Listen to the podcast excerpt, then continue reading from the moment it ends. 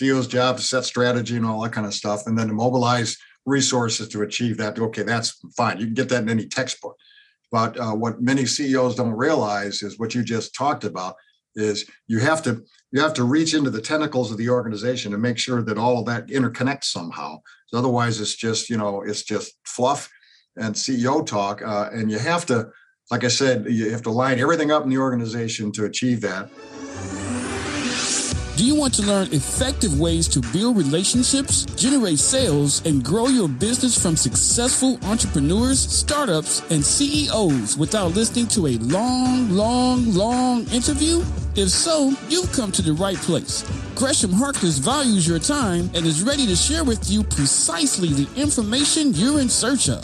This is the I Am CEO podcast. Hello, hello, hello. This is Gresh from the I Am CEO podcast. I have a very special guest on the show today.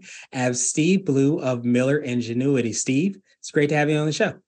It's a pleasure to be here. Thanks so much for the invitation. Yes, absolutely. The pleasure is all ours. You're doing so many phenomenal things. So before we jumped into having a, a, great conversation, I wanted to read a little bit more about Steve so you can hear about some of those awesome things.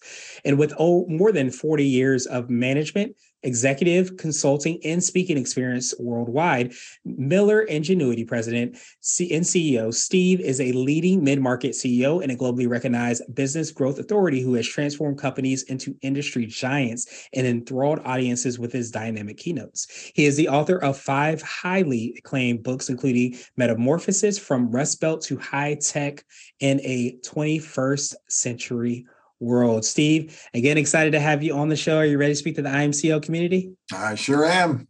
Let's get it started then. So, to kind of kick everything off, I wanted to rewind the clock a little bit, hear a little bit more on how you got started. What I call your CEO story. Well, you know, I started off uh, as a blue collar kid. My mother was a, a, waitress, and my father was a mechanic. And I had to uh, get my education the long and the hard way because they couldn't afford to put me through college. And uh, so I ended up not getting my bachelor's degree until I was 40 years old. And uh, my MBA, I didn't get that until I was 52. Of course, during all that time, I was uh, working in industrial management for mostly big, big, big corporations. And I kind of worked my way up the ladder over the years from uh, a factory supervisor up to middle management, up to senior management, and eventually up, up to CEO. And uh, during all that time, I was thinking about writing books about my ideas and so I started writing books about kind of what I've done. I remember, Russ, my wife uh, saw me writing my first book and she said, What are you doing? I said, I'm writing a book. She goes, You don't know anything about writing a book. What are you going to write about? So, uh, and then, you know, the first book was not that great. It was self published. And then I got picked up by a, a, big publisher along the way. And, and then I decided to start uh, actually doing keynote speeches about leadership and about what I'd done. And I started off the usual way, you know, Kiwanis clubs where, you know, you, you anybody that they can get to talk, they'll get them to talk. You know what I'm talking about, right? and then I started working my way up. As a matter of fact, I just got a, an XP award out in LA a couple of weeks ago for a speech I made at Carnegie Hall in uh, July. Congrats. And it was actually my second XP award. Uh, I got the first one for a speech, a keynote address I made at the United Nations a couple of years ago. And so what I've done, what I've done is I've, I've sort of taken my examples. I'm a, I'm a CEO that's sort of been there and done that. And so when I when I tell you how to quadruple profit in your company, I've done it. So I'm, I'm not, you know, I'm not a university professor uh, and I'm not an academic. I've actually done these things. And I found over the years that uh, my fellow CEOs, I never met a CEO that if you said, can I show you how to quadruple your profit would say, no, I'm not interested. Yeah, absolutely. And, and I know most CEOs and you know people that are listening to this understand that success leaves clues. So getting that opportunity to kind of be around and definitely, of course, hear from the success that you've been able to have is something that you know they they would love to take a bite out of. Yep, yep. I, I found a very receptive audience. One of the things I talk about a lot in all of my books, and uh, and it's a thread that's come uh, and every success I've had uh, is the importance of culture. And it used to be, and, and I'm sure you know this too, used to be you talk to CEO about culture, and they'd give you a, a, deer in the headlights look. What is that? You know, that doesn't. Now these days, uh, you know, they're beginning to understand the importance of culture, and it kind of uh, weaves its way through everything. Yeah, absolutely. And I think that, you know, everything that's happened, you know, since the pandemic has brought it even further to light and being able to try to attract, attract clients, keep, um, you know, talent, all those things, you know, play such a big part in the culture that you have. You know, that uh, that raises a, a, point I'll just make quickly, the so-called uh, quiet quitting phenomenon mm. that you hear mm. about. You know, uh, people have been quietly quitting for over 20 years, uh, and there's plenty of Harvard and other uh, university studies that bear this out. And but it never got a lot of media attention until somebody put a name on it. Right. and the quiet quitting, the, the way to avoid uh, quiet quitting is uh, by respecting your employees and not only respecting the people who work for you, but ma- but making sure that people respect each other in an organization, and that's really the key to uh, because in all these studies and surveys, people were more interested in respect than they were in pay and in promotions and in benefits. And and you know what? Respect doesn't cost a darn thing. Yeah, absolutely, absolutely. So is, is that a lot of what you're doing with eh, Miller Ingenuity is, is being able to kind of help, you know, you know, bring that awareness to, you know, the, the CEOs and, and leaders of these organizations? Yeah, and uh, and I use my own company, uh, uh, and I've had several companies. I use my own company as an example. Um, I'll give you one example. We wanted to become more innovative a number of years ago, quite a few years ago. I mean, you know, we had an R and D department, and of course, they're they're innovative. That's what they get paid to do. But I wanted the entire workforce to have an engine of innovation.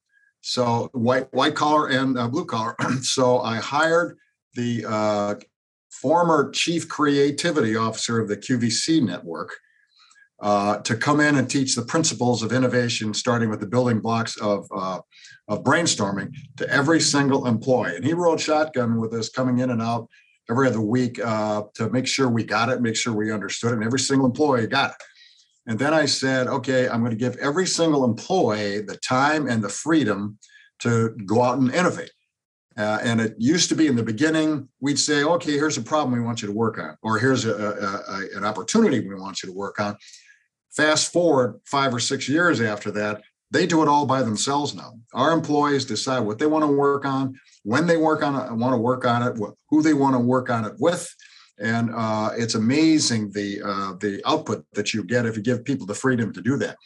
Nice. I, I, absolutely love to hear that, especially to how um, I think so many times when we can think about whatever you know proclamations that might be said about um, you know creativity, ingenuity, or we're gonna you know you know trust more whatever it might be yep. it seems like as soon as you say it it's just a check mark. And you, but i love that yeah. you kind of talked about and expounded upon how exactly you took the actions to help support that that initiative. And i think that goes a lot towards building that culture but also building that trust i imagine amongst the the people on the team as well. So would you consider that to be what i like to call your secret sauce which um, can be for yourself individually the organization or combination of both but is it that ability to be able to kind of you know understand and, and see the forest for the trees really understand like what organizations you know should be doing or maybe should have as like a um a, a goal. But furthermore to be able to kind of understand how that manifests itself in each part of the organization do you feel like that's part of the secret sauce? Yeah it really is because you know of course everybody knows no secret the ceo's job is to set direction. Ceo's right. job to set strategy and all that kind of stuff and then to mobilize resources to achieve that. Okay that's fine. You can get that in any textbook but uh, what many CEOs don't realize is what you just talked about is you have to you have to reach into the tentacles of the organization and make sure that all of that interconnects somehow. So otherwise, it's just you know it's just fluff and CEO talk, uh, and you have to, like I said, you have to line everything up in the organization to achieve that, including firing if people aren't along uh, uh on board with the initiatives.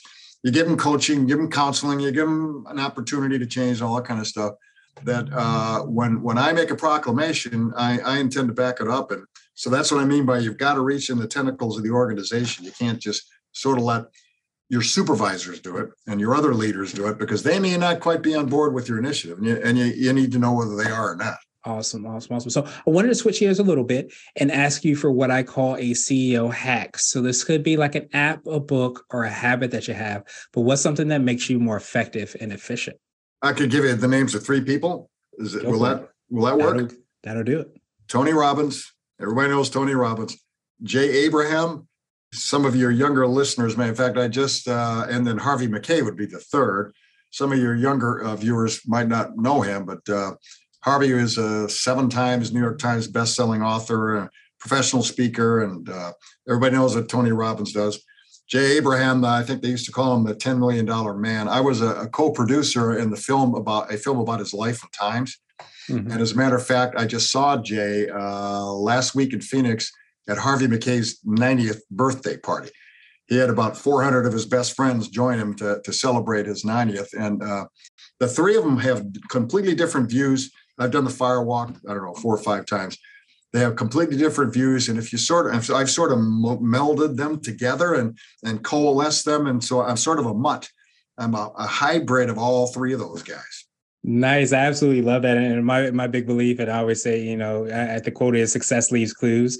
And I think that if you find people and and I think a lot of the big thing I think I even touched on a little bit um, when I read something last week was that we sometimes think innovation is doing something completely new, but sometimes it's when you are that mud, when you are able to coalesce each of these different things, you're able to blaze trails because you're able to see kind of like the the best parts or how you can kind of leverage each of yeah. those different aspects and thoughts from the. There's a school of thought that says, uh, and I'm sure you hear this: there's nothing new in the world.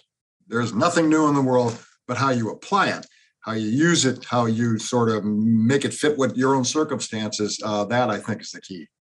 Yeah, absolutely. There's such a school of thought of being, you know, diverse, having diverse um, experiences and being well read because you can sometimes take something from an entirely different industry and implement it in yours. And then all of a sudden it becomes like an, an innovation. Yeah. Yeah.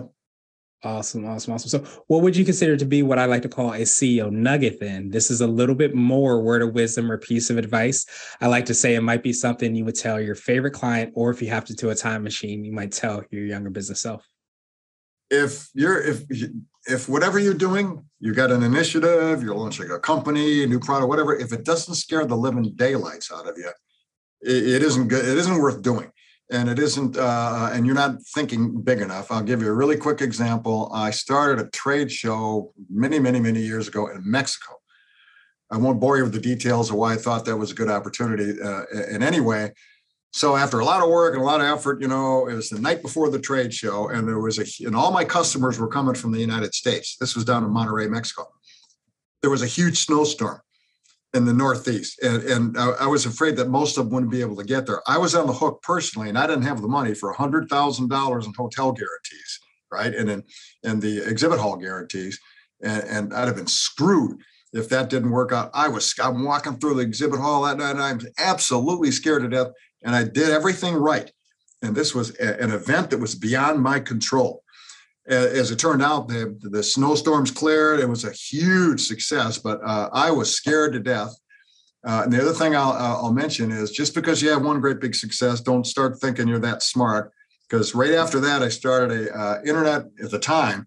This was back in uh, I don't know 35 years ago. Internet broadcast company, and uh, my uh, inaugural broadcast was to be made from Havana, Cuba.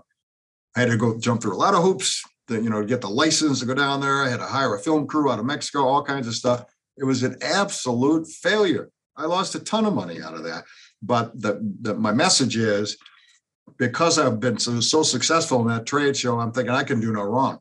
Well, the fact is, you can do wrong, but you can't let that stop you from uh, engaging in new and new ideas. You just have to take a chance every time.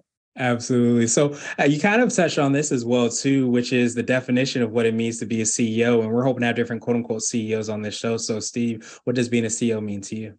You have to have uh, lots of courage because you have to make courageous decisions and you have to back them up and uh, and you shouldn't think that uh, every decision you make will be welcomed in open arms because they won't.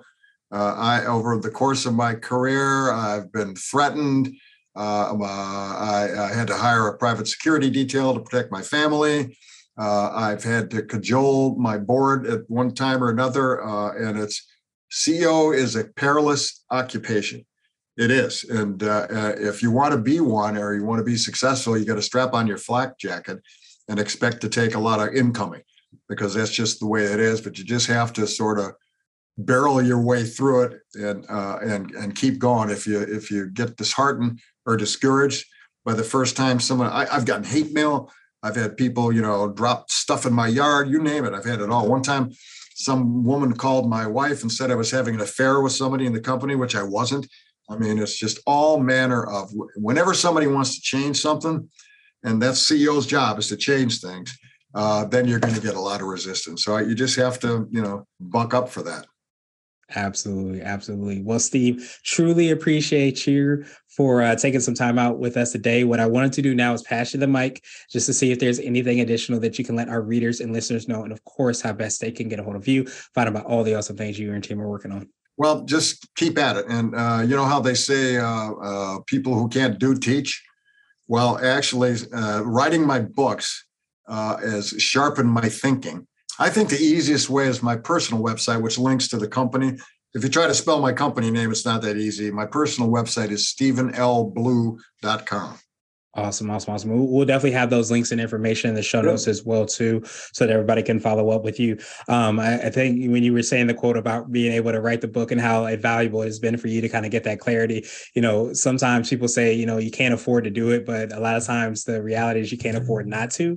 And yeah. I think that probably the spaciousness, the clarity, just getting able to kind of think through things and be able to kind of synthesize that is a good exercise in and of itself, just for yeah. any leader, any person um, that's going through life. So, yeah. uh, truly appreciate that last part and of course all the awesome things that you're doing and i hope you have a phenomenal rest of the day.